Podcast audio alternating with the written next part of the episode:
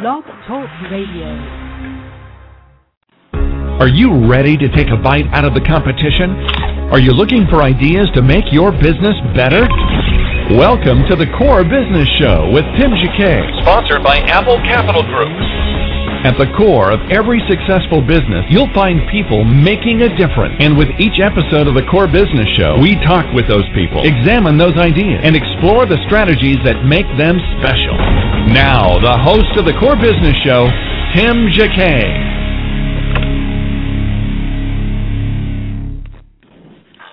Oh, well, good afternoon and welcome to another episode of the Core Business Show. I'm Tim Jacquet. Today we have uh, on our show today Edwin Hawkins. It's a rebroadcast interview. Uh, take a listen. A great interview, great music at towards the end of the at the end of the show. Again, here's our interview with Edwin Hawkins.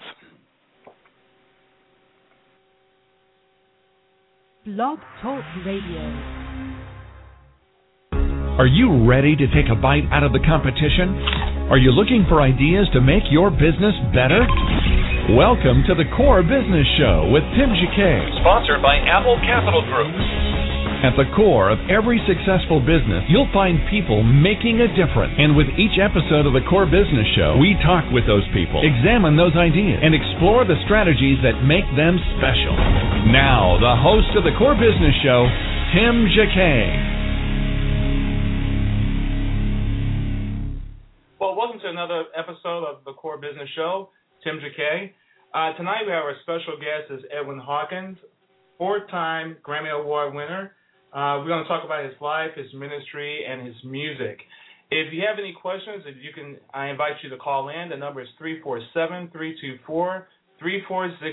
Again, it's 347-324-3460. If you do call in, we ask you to turn down your radio and on the keypad, just press one so we know you have a question. See a lot of numbers in the queue, but if you do have a question, just press the number one, and I know you have a question. Also, if you have a question, you can post it in the chat room or Twitter on uh, hashtag Apple Capital Group, and I'll go ahead and read it on the air. Edwin Hawkins, welcome to the program. Thank you, Tim. Great. I, I really appreciate your time. Wow, an institution, and uh, your legacy is just amazing for over well over 30 years. Mm-hmm. Can you t- tell us something a little bit different that about Edwin Hawkins that the general public have never uh, known? well, it's hard for me to guess what they've never known, but uh, I don't know if they know that I am the fifth child of eight children. Wow. My parents had eight children. They wanted four. and Ended up with twice as many. Wow. Uh, we grew up in in the projects, Campbell Village, Oakland, California. Mm-hmm and uh, that was my first home. My my first recollection was the piano that was there when I came home from the hospital, where all the boys learned to pl- play keyboard there on that old piano. We no longer have it. Mm-hmm. Uh, as soon as I was able, of course, I wanted a Steinway, so I bought a Steinway. and um, my parents were able to see the success of of our first venture, which was something that we were not striving for. We weren't looking for uh, a record deal as such. We, uh, as a Hawkins family, sing at somebody's church almost every Sunday afternoon growing up. Wow. And um, you know, some you know, my father would drive us there. Sometimes he would sit out in the car and wait. He was not a Christian, but he supported everything that we did. He later became a Christian after uh, mm-hmm. Walter started his church. but we did we sang in someone's church every every Sunday, and also did a broadcast on Sunday Night Live with a, a quartet called the Royal Four of wow. Oakland, California. Mm-hmm. Um, I don't know if people know that we did that. Uh, so as the years went on, uh, my two older sisters got married, and it kind of destroyed the family group as such. And then uh, Walter put back something together when uh, they on his return from our the road because he was he was there from the initial mm-hmm. with the Edwin Hawkins singers, and when he was called to the ministry, he decided to come back home and dedicate some time in putting things together there. So in the meantime, uh, my two sisters got back with him and and they did some singing around different uh clubs actually in in the Bay Area, and uh, they were they were called Salah. Mm-hmm. I don't know if people, some people might have that because you can get it from YouTube probably. But uh, that was a thing where he uh, had mentioned to us, I think, on one of the last trips that he toured with the Edwin Hawkins Singers. I think we were in Amsterdam where he shared that he had been called to the ministry and was going to go back home and start that.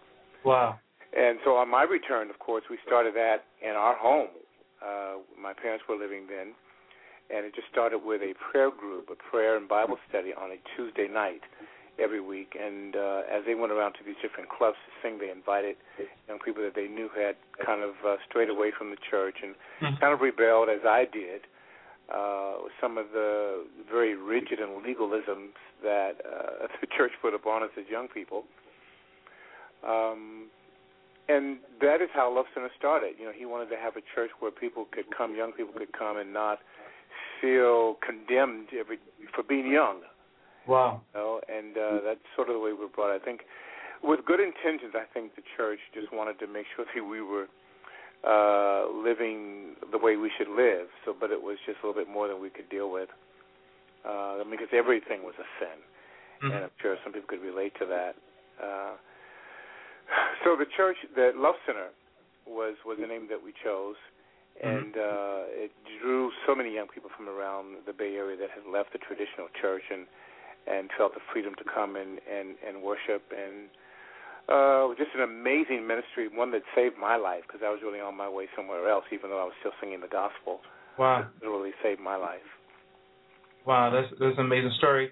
Uh, during your your childhood, uh, were you guys involved in the high school uh, groups, or is just mainly you just focus on uh, church groups?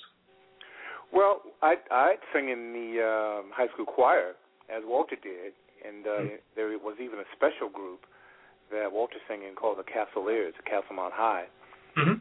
uh so we did participate in musical programs growing up in school Uh, did you play any other instruments besides piano, or it's My older brother did play guitar a bit, and Okay. um, he did some other things outside of gospel growing up. Uh, but that, the rest of us did all gospel. wow? I, I heard in another interview uh, a few years ago. Uh, I think uh, your brother was mentioning Walter that did you guys listen to? I think your dad listened to country music during yes, that. he did. Wow. We wake up every morning to country and western music. Uh, but in our home, we heard all kinds of music. Because my my mother's brother, one of her younger brothers, was a professional jazz musician, Mm-hmm. and he'd often bring his band over, his whole band, and they would rehearse in the living room in, in the projects where we lived. Mm-hmm. We heard a lot of jazz. Uh, then her, her one of her younger sisters went to uh, college while she lived with us, and she liked pop music, so we heard a lot of pop music. Wow. We heard a variety of kinds of music, and my mother, of course, bought uh, almost every gospel artist at that time, so we heard everything. And uh, so when we started to create, Walter and I and, and Daniel, we started to pull from all, all those different resources. Wow, so it was just a mixture of just listening to other Yeah. And even the country western, combining that into a style to make it your very own. Because everybody always talk about the Hawkins sound, and Mm-hmm. you know we hear different stories of how it was created. I mean, it's just Mm-hmm. a God gift, but it's a, it's amazing just hearing all the influence that you guys from country western Yeah. has, and you still hear parts of that in your music today. Um, Well, you know, I dare to say, I don't think that you, you would hear any country. That was at least my favorite. I didn't like country and western. Now, contemporary country today, I, I, I can I can deal with that a bit, but back then it was very very traditional. Um, you know, Hank Williams and I can't remember some of the names, but I, I didn't like it. I didn't, and we wondered. So why did Daddy listen to that country music? He did. But of course, I, I do know that I was influenced by the pop, jazz, R and B, and of course gospel.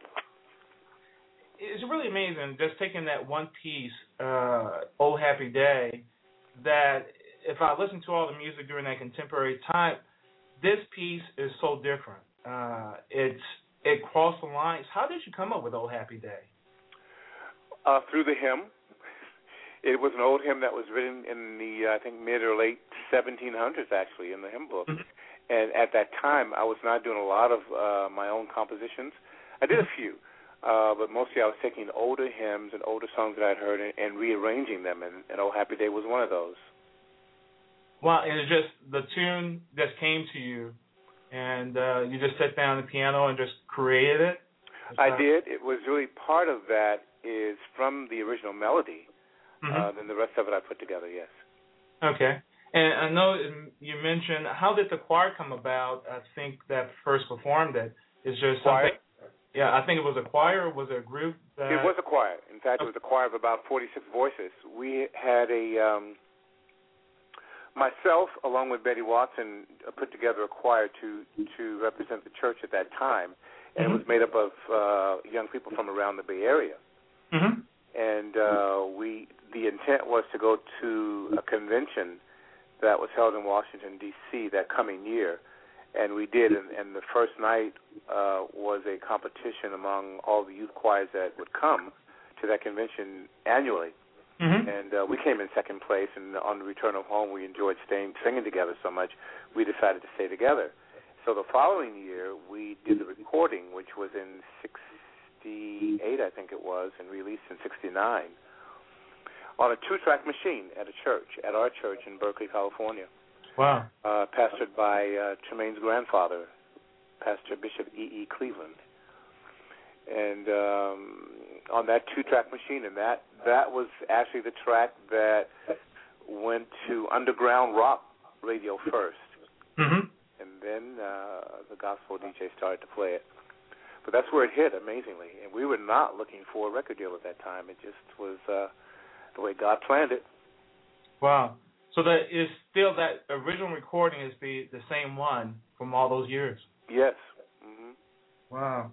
And how did that? ha- I mean, once they discover you, I mean, they just called you and say, "Hey, we just want you to do a recording," or how did that come out? Well, know, at that time, uh, record companies pursued you, possibly if they heard anything about you, and, and we were pursued. We probably had maybe over 16 different major labels at that time uh, to call, wanting to to uh, pick that project up.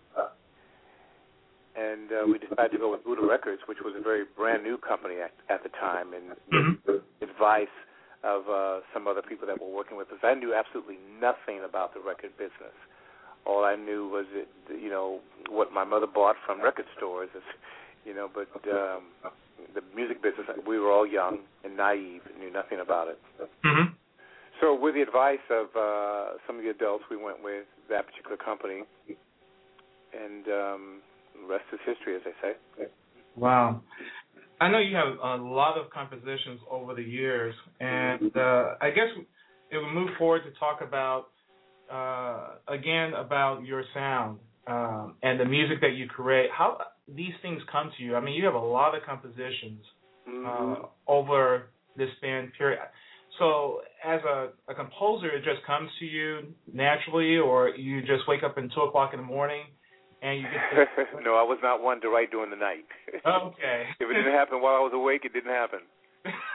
I, I've heard a lot of writers say they would either dream about a song or get up in the middle of the night and write. And I remember one time purposely putting a keyboard in my bedroom as I thought that might happen with me, but it didn't. so um, I I did most of my writing when I was wide awake. okay. So it just comes to you these tunes out of your head. Yes, uh, you know, either inspired by something that you hear uh, from another artist, something you hear on the radio, or some music form. It is uh, was the inspiration. So do you write this down, or it's just all in your head and you have to formulate it, and when you go and teach it, you just teach it? Well, it's in your head, then you write it down. Oh, okay. hmm And one of uh, questions that someone posed up um, posed, um, some things that you've written came in books and some haven't come in books. hmm Uh, any plans of publishing an anthology or something in the future? we do have plans, yes. Okay. Uh, plans on on that as well as uh, writing the story, uh, which I really want to do um, at the right time. okay. In the near future. Is it during those years was was it really hard to publish? I know the uh, lexicon back in that time. Well, I'm sorry, I missed that. Was it was it hard to do what now? uh, during that time, maybe in the late '70s and the '80s, I know lexicon. I think it's lexicon music during that Yeah. time. They were publishing little booklets during that time. Uh, do you, during that part of that agreement, did they just say, "Hey, we'll publish some," and once it goes out of print, that's it? Or do you know that they have they licensed some of that music out? Well, yeah, there as as most artists did back in the day, we would sign like a 50-50 deal, and uh, out of ignorance again, you know, giving half your publishing to a company, and they would own it and uh, have the rights to deal with it legally. It may not have been righteously, but legally we gave them half the song. So they actually owned half, and and uh, under contract they had the the rights to release that or not release it. Wow. Uh, a lot has changed, thank God, for the artists today. They don't have to give it away at all. In fact, they can hire a publishing company to publish for them. Uh, so it is quite different now. Quite different. Okay. So everything within that particular catalog during that time, they had the right to release it, and if, if not, it just won't happen. Right, that's correct. Okay, I guess you answered uh, question four on that one because you're saying, well, why the you uh, don't have a lot of stuff in print? Um, now I could I could re-release some things, okay, uh, but then 50% of that still has to go back to that company. Okay. Is that company still in existence, or is this maybe a trust company now? I think only a name. Okay. hmm Um, talk, let's talk about your musical style. Uh, yours is is timeless. Um, I know we talked about at the very beginning of the interview about how your influence in creating that style. Can you talk about how your pieces of music is so unique that is so individual? We know when something is released by Edwin Hawkins, we know that's Edwin Hawkins. Hmm. That's quite flattering. Yeah. Uh, I mean, because you don't you don't think in terms of purposely trying to create something that's going to be timeless or something that's going to be unique or something that people can point to and say that is Edwin. Because I tend to I tend to think that a lot of gospel music, especially now, Mm-hmm. uh, sounds so much alike. Uh, you know who it is basically when you are familiar with the artist Mm-hmm. or the the uh, the performer or the voice. But so much of the music now, there's not a lot of uniqueness. We tend to be very very trendy. Wow. Uh, I, I happen to get a collection of um, I think Andraé Crouch is called The Journey, his newest project. And uh, what is wonderful about that project is he didn't forsake his style, nor did he try to become trendy in terms of the way that it's produced. It's just a wonderful production and wonderful music, Mm-hmm. and that that is what I would consider timeless. You know, it, when it's not so trendy, Mm-hmm. when everybody has all the uh, special effects on the background voices, where you can hardly tell what voices are singing or if they are really singing. Mm-hmm. You know, I think I, that those kind of trends will wear and wear fast. Wow. So why do you think they have this trend that they the uniqueness is Well, a lot of it has to do with, I guess, the same thing that I did being younger. You you try, you want to kind of go with what is happening now. Uh, I think is where part of the word contemporary comes from. We want to be contemporary. We want to be sound like what music sounds like, the way it's produced. We we kind of take our lead from what is being released in secular, mm-hmm. and nothing wrong with that. But that you know that's where the business is. Um, but I think sometimes we go a little bit too far in trying to be too too much like what the secular is doing. That uh, it sometimes becomes uh, what's the word? Um, we conform too much, I think, or too close to what uh, secular has done with music. Okay. And we lose the essence of the message of the gospel, um, and more concerned about the musical instruments or the beat, Mm-hmm. the sound, and uh, we kind of lose the uh, essence of the message. You know, when, when we talk about anything that's labeled gospel, Mm-hmm. uh, is is talking about Jesus Christ because He is the gospel. Mm-hmm. And so when we have to figure out what people are singing about, then I don't think that is not gospel because it's not clear. Because the message of Jesus Christ is always clear. Wow. And I did the same thing.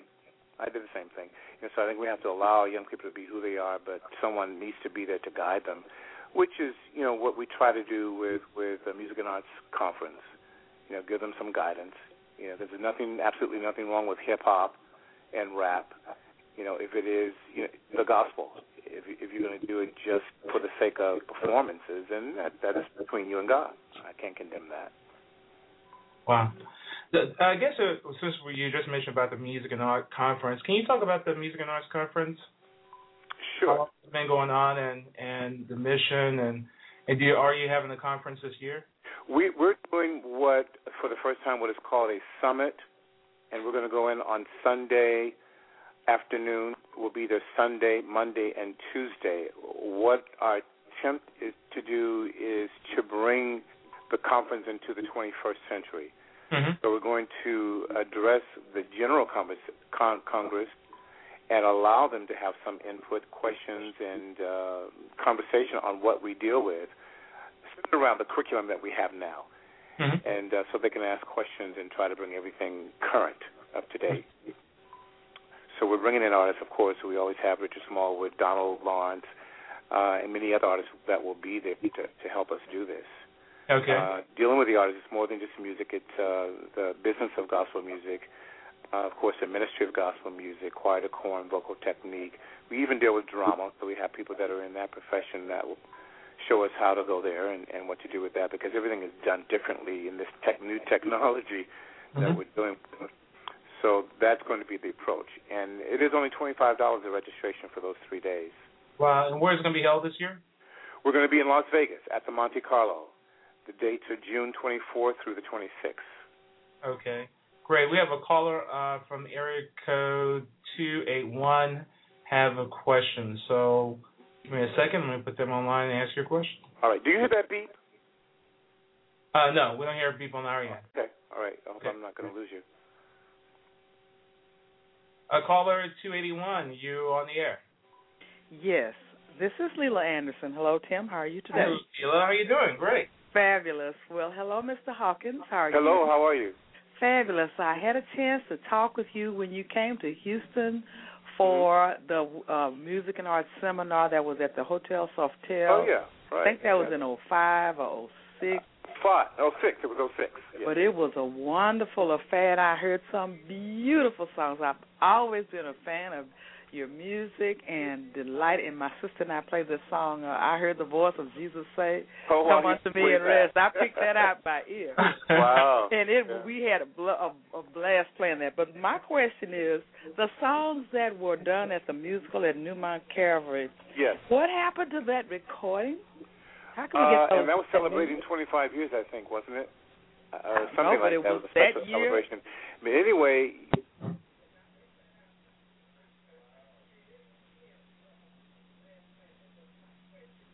Relay, you still there? Yeah, I'm here. Okay, uh, his call dropped. I'm sure he's going to call back in. Uh, what I'm going to do is to play one song real quick, and he should be back on the air in a few minutes. Okay. Okay, I'm going to play Wonderful, one of his earlier hits. Okay.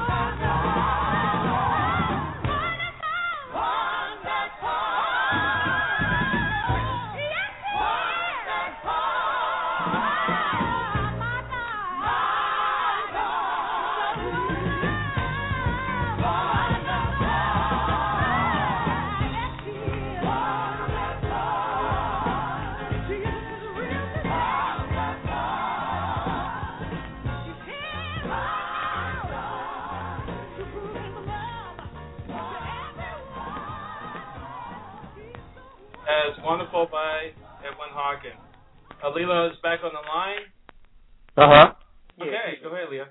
Yes, I was just checking to see where we can get that recording from that musical. Uh, we plan to release it in the near future. Okay. Okay. Great, great. Now, so how would it be issued uh, in the stores or? Well, yeah, you know everything is changing. So, like right now, there are hardly any gospel record stores. There might be one or two, and I think mm-hmm. we have one here in the Bay Area. Okay. Other than that, uh, Walmart and uh, who else? Target is carrying some, but in a minute they say you're only going to be able to get stuff online. Okay. Hope we'll have to see how it goes. Oh, okay. Thank you. All right. All right. Thanks for calling. Mm-hmm. I guess uh, talk about to uh, the release itself. Today, things are so different than it was yeah. ten years ago. Right. Um, isn't there a particular cause what happened to this entire industry that you, you don't have any music stores? I mean, the best, mm-hmm. only thing you have a choice of is really is buying something from um, Amazon.com or JR Music. Uh, mm-hmm. Did Napster during that time kind of come in and just took away this particular industry, or was it something, uh, according to your experience, that was going to happen anyway? Well, I think because of uh, given what's happening with technology, it was going to happen anyway. Mm-hmm. Um, you know, of course, we will always have something with this as we travel, and something that we can always mail out to people. Mm-hmm. Um, you mentioned Amazon, of course. iTunes, you can either download a single or the full project. I think what's what's going to be missing is sometimes people don't get the. In, I like to look at the package so I know who's doing what. Mm-hmm. I want to know who produced it. I want to know. I want to read the credits. You know, that's the color to me. Uh, you can still do that, but I think it costs a little bit more. I've never done it, but I hear that it costs a little bit more to to get the whole package uh, through the internet. So everything has changed so much, you know, and and I'm not that versed to tell you how it's changed, how it's going to happen, and what to look out for. so uh, going back to really uh, 15 years ago when Napster came on the scene, I know it's been an outcry by musicians uh, across the board. Even my grandfather was a jazz musician and some other, mm-hmm. other that I mean this this medium of uh, downloading music and sharing and yeah. so forth really kind of took the industry, you know, for a turn. They was something that they knew in a sense was coming, but they didn't know the extent of it. Um, right. I think it has it hurt the industry in a whole, and they trying to recover ten years later or twelve years later. Um. Well, it, it's hurt where some of the, um, the the smaller companies were bought out by the larger companies, and you have maybe one or two major distributors now mm-hmm. or major labels and they're handling like uh the, the big name artists really in secular music and some of them have smaller divisions for gospel. Mm-hmm. uh so that's where it is now. There's just not really any major record companies handling gospel. You still have word records mm-hmm. uh and i think light is is distributed through them uh but there are very few labels now. You know it's why so many artists now are doing what they do online. Uh young people creating their own studios in their own homes mm-hmm. and uh, reducing things like that and putting out putting it out on Amazon and iTunes and uh, so the industry is just so different now. You know, those of us that that were there years ago were having to adjust to all of that. Whereas what young ones are doing now, this is what they know to do because it's their time, it's their generation. Wow. Yeah, I know they have uh like CD Baby, a lot of independents. They sell a lot Yeah. of there, and and I guess I guess we just have to watch and see what happens. So maybe Yeah. it comes around, but it's coming around in a different way. With even iTunes uh, is controlling a large part of the market. Uh, now, I guess uh, we'll just see what happens in the next uh, five or ten years. Yeah. Now, at least the artists are being paid. Now, initially they were having problems collecting, Mm-hmm. even through iTunes when it first started, but now they they are being paid. They've changed the laws where the people have to pay for what they purchase on online now. Wow, and they're suing people uh, across the board, so it's, it's kind of Mhm. amazing. If we talk about the stress at, uh, for the particular career. I, I know, for example, some people say it's stressful to be an artist today, uh, or even in the past, it's really stressful. What type of stress is that one uh, can anticipate if you're going to be a gospel artist, you're going to get out there? What type of stress is that the person going to really have to face? well, I think probably the the major thing is getting your product played on radio mm-hmm. in in regular rotation. That is, um, they used to call it payola. Mm-hmm. It's probably done. It's probably the same thing with a different name now. Okay. Because uh, if you listen to gospel radio, you're going to hear a, a, lot of the same songs over and over again, which is okay. Mm-hmm. Um, you know, I'm, I'm for them playing whoever they play. Um, I listen to a lot of the praise channel, so you hear artists, some names that you know I can't put faces with because I haven't met some of the artists, but there's some good artists and wonderful talent. Wow. Uh, so that, but that is a major thing. You need to have someone that's able to get your music played for you. You know, if your manager can't do it, I, another one. Wow. So, um, or you just, I know there's a lot of independence when it comes to gospel. I mean, you just have to, if you can't get them to do it, then you just probably have to pick up the phone and sell yourself and try to get it played. If you can, if you can, and uh, I mean the, the way it's set up, those that are in control, unless you know somebody, it, it doesn't really work that way. The artist should not have to to fend for themselves in terms of airplay. Okay. You need people there um, talking for you and promoting for you. A promotional team is what it really takes. Okay. And when you talk about promotional yeah. team, if they come on, if they're trying to break into the industry, what advice will you give them? Do they need a publicist? Do they need a manager? How will they operate themselves as all of the above? All the above. All the above, yes. And what should they look for as a publicist, and what they should look for in a manager? Um, well, the manager is most important, and your mm-hmm. manager should know who the publicists are, and uh, they should be able to obtain someone for you. You shouldn't have to look for the publicist yourself. But if you have a good manager, they should know that they have to look for a promotional team. Okay. And what's a promotional team for some people who don't know? Well, for those, uh, someone that's going to get your get you airplay and mm-hmm. get you visible. You know, try to get dates for you, help you to get dates, and uh, get interviews such as uh, I'm doing with you right now to get you heard. Um, oftentimes, it, you know, the two they all kind of work together. Um, because I'm thinking now that you need someone that can put you if, when there's an event happening. Either you can be the opening act or something like that. You want to be visible. You want to be seen. Uh, Bobby Jones has a, a great platform where he's introducing new artists all the time. Get you on Bobby Jones' show. Get you on the Word Network. Mm-hmm. You know, so your team really knows how to need to know how to do that. Okay, great. And um, talking about your music itself, I'm, I'm looking through uh, your career all these many years. Um, I can't. I'm not gonna say you you pick certain people to sing certain things. Is the way when you compose a particular song, you have a person in mind that you want to deliver the song? Sometimes a person, uh, I would say more than that, would be a kind of voice that okay. you might want to hear on a certain song a certain voice that uh, within a certain range, whether you want to hear a soprano singing it or you want to hear a tenor lead, if you want to hear an alto lead, a contralto lead, baritone mm-hmm. lead, just depends on on the melody of the tune and the kind of song it is. If it's high energy, if it's laid back, if it's mellow, if it's a hymn, mm-hmm. you know, if it, if it's a hard gospel, you know, you choose a voice for that. Okay, and I know you did a project of All the Angels uh, mm-hmm. a few years ago, and you had a multicultural group. How did that come up uh, together? Uh, because you did some amazing work with. Uh, I wish I had them in my group. Uh, some of the people that had all that energy, and you had a, mm-hmm. a few Asian people that led. Did they audition for you? The, how did that come to be?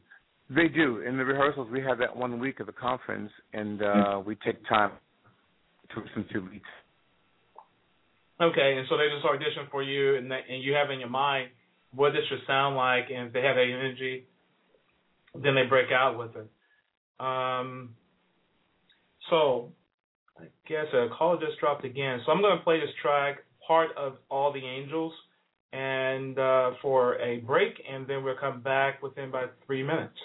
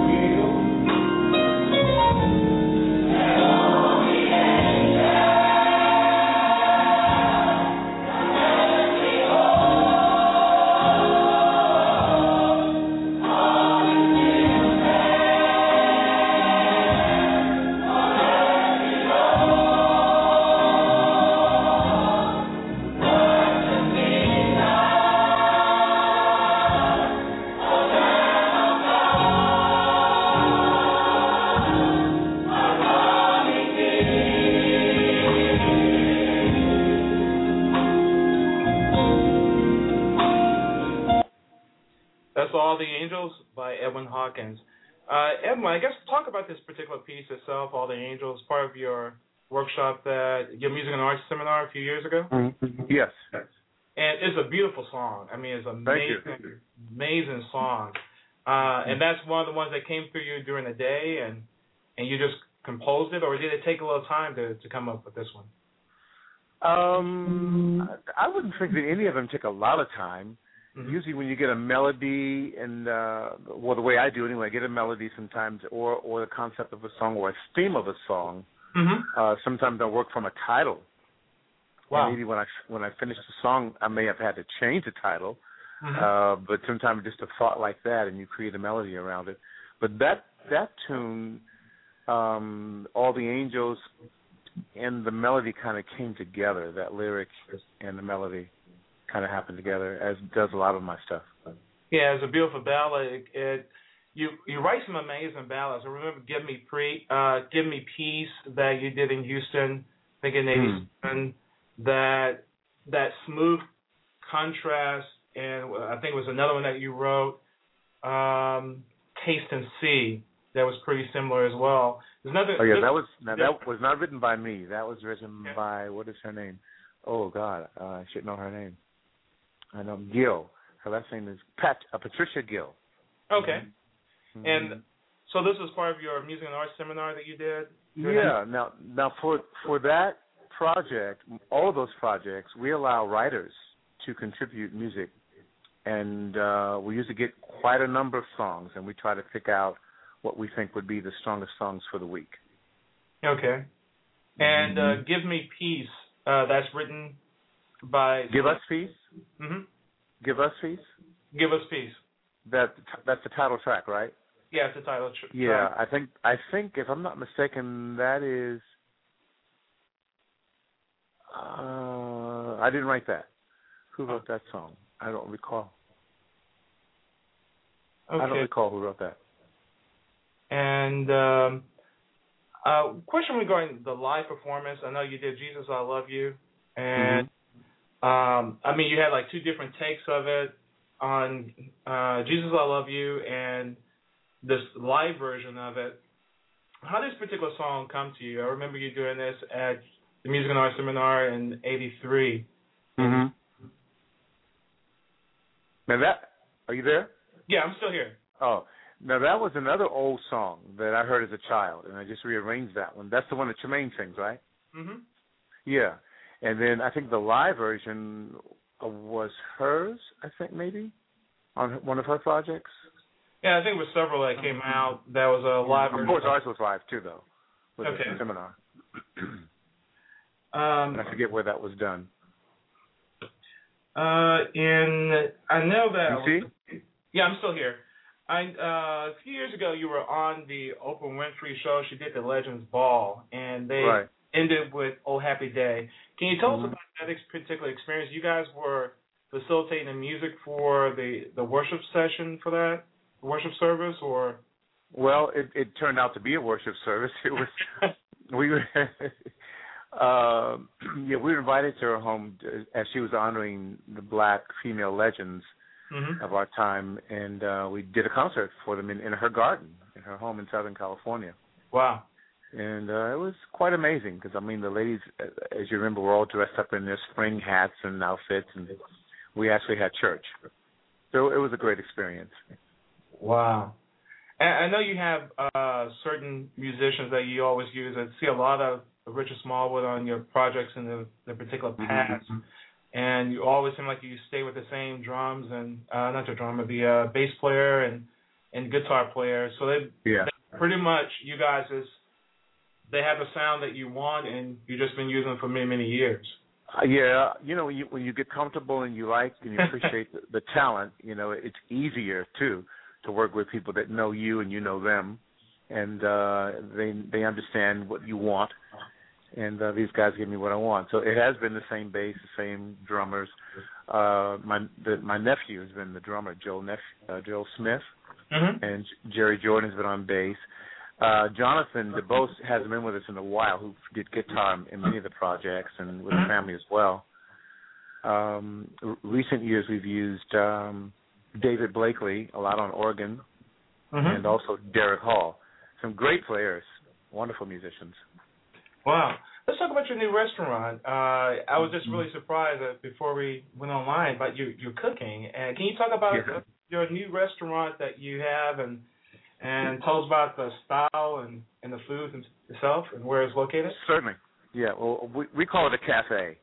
Mm-hmm. Uh, restaurant sounds a little bit too formal. and it's not it's not formal at all. Although we do have linen on the tables, but it's not formal at all. Um, I learned to cook just watching both my mom and dad. They were both great cooks. Uh, mom just knew what to do with food, what seasonings to put in what, and mm. so I just grew up watching them cook. And so, but I was not supposed to be the main chef, as it turned out to be. Walter was going to be the main chef. I was going to do like soups and salads and some desserts and sandwiches. But as he decided to go to heaven, you know, I I ended up being the main chef.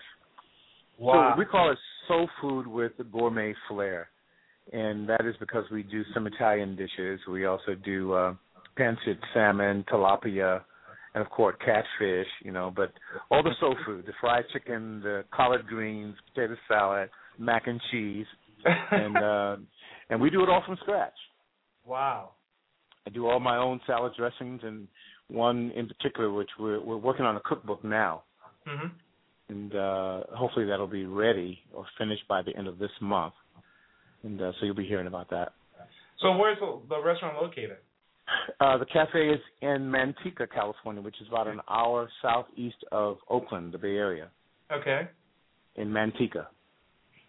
And you have the uh, it, yeah, the address. Is mm-hmm. that what you said? Yeah, the address. 18, 1800 Yosemite Avenue, West Yosemite in Manteca. Okay. And the telephone number if they want to call to kind of find where you Oh, live. I knew you were going to ask me that. I don't remember numbers. It is two oh nine five five six. Uh, I don't know. I'll look that up. yeah, I think I might have it here. Okay. Uh, I'm sure I have it here somewhere. Uh, two oh nine six six five four zero one. Six six five four zero one four. There you go. Okay. Uh-huh. Uh, DeLite Cafe. That's what it's called. DeLite. D E capital L I T E. Okay. You don't have a website yet, do you? Uh huh. We do. Okay. Uh, I don't know what that is either. yeah, I didn't see it on the the press release because uh, I put it on the website so people can kind of look it up and. Actually, you know, I think they're still putting that together. We've been open about a year, and so we're kind of still putting all that together. Okay. No but problem. we we are putting together a website. Okay. Um, so last couple of questions, real quick, um, mm-hmm. about your your music itself.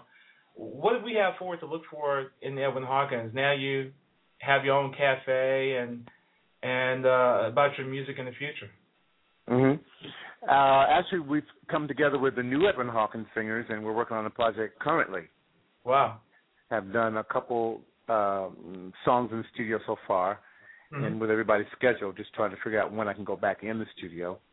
So we're doing, you know, a couple of dates here and there. One of the the things we did last fall, last October, we haven't done anything since. We were at the Rrazz Room, which is a jazz uh supper club in San Francisco, Mhm. and uh did about four nights there, and that was fun to do. Uh and we'll do that again this fall. And so we're working on some other dates. I'm trying to decide on how I'm going to do that because I am the the main chef, so I got to figure out uh getting somebody else in there to cook when I'm gone. My sister Fetty helps me a lot, Mhm. uh, but uh, so I'm trying to you know get all the because she wouldn't be able to handle it by herself. So I got to get somebody else in there so that I can do my music again because I love my music. Okay. Yeah, uh, James sent a couple of tracks over here, Lord of All. If you don't mind, I'll play this real quick and you can talk about that, and then we'll talk about a few other things and, and wrap it up. If anybody have any questions, you're free, free, feel free to call in at 347-324-3460 and to ask a question. So give me one second. Let me play Lord of All. Mm-hmm.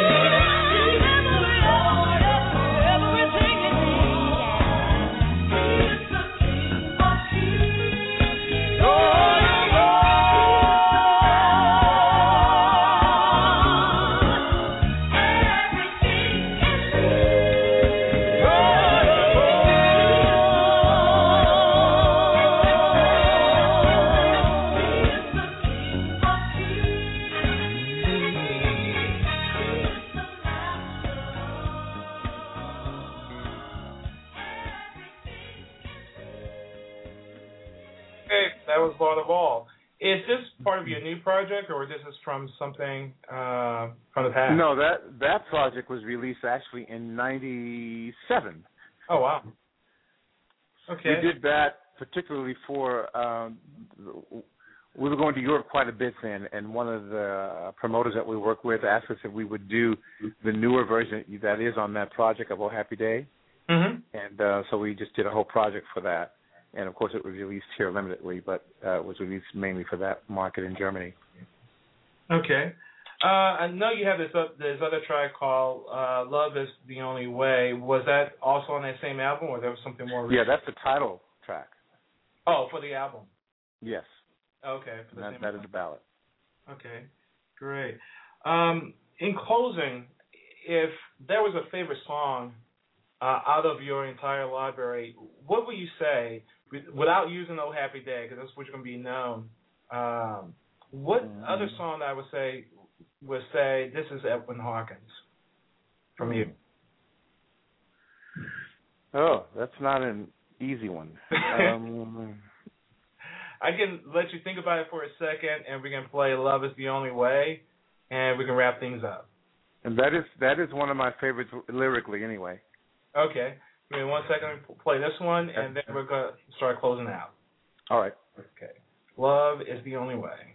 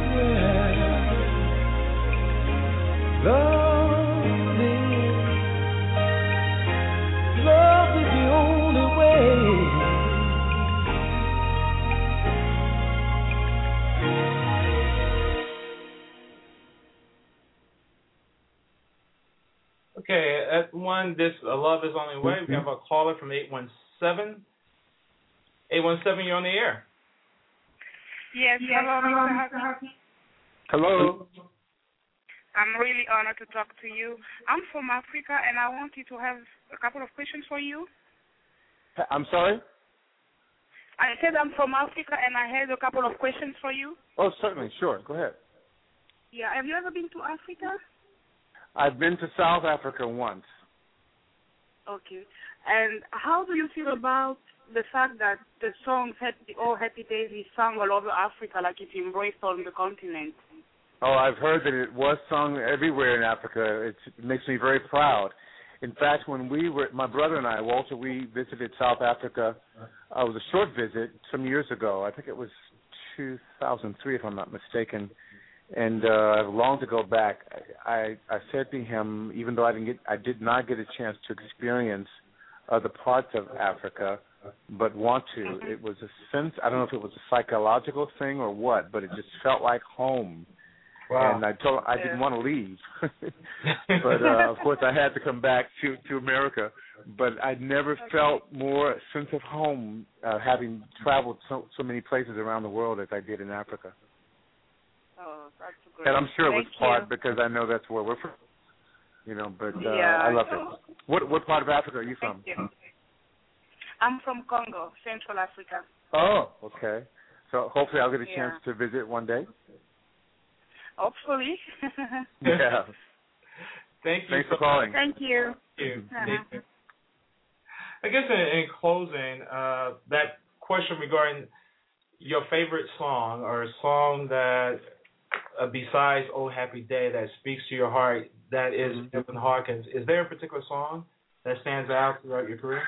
You know, there's not really one. Now, the ballad that you just played, uh, that was a song that I I'd written some years ago for the family, the Hawkins family, and we did a, a different, little different version. And Mhm. I wanted to do more ballad because I thought the message would be more clearly understood in a slow form. Uh, but of course, it's not gotten exposure that uh, I hoped it would. Mm-hmm. Uh, but because it, it says love is the only way, you know, I uh, wish that we could love each other the way that we're supposed to and not criticize. But uh, lyrically, is is part of the reason that it's one of my favorite songs. wow, it's a powerful message. Mm. Awesome message. In closing, how would I like to be remembered? Uh, simply as a human being that loves God. Wow, that's awesome. But I appreciate you coming on to the program, and I think you really bless our community, bless uh, business listeners. We have a lot of people uh, listening to the program, and I really appreciate your time. And I guess just to recap real quick, your restaurant, uh, the name of it again is DeLite Cafe.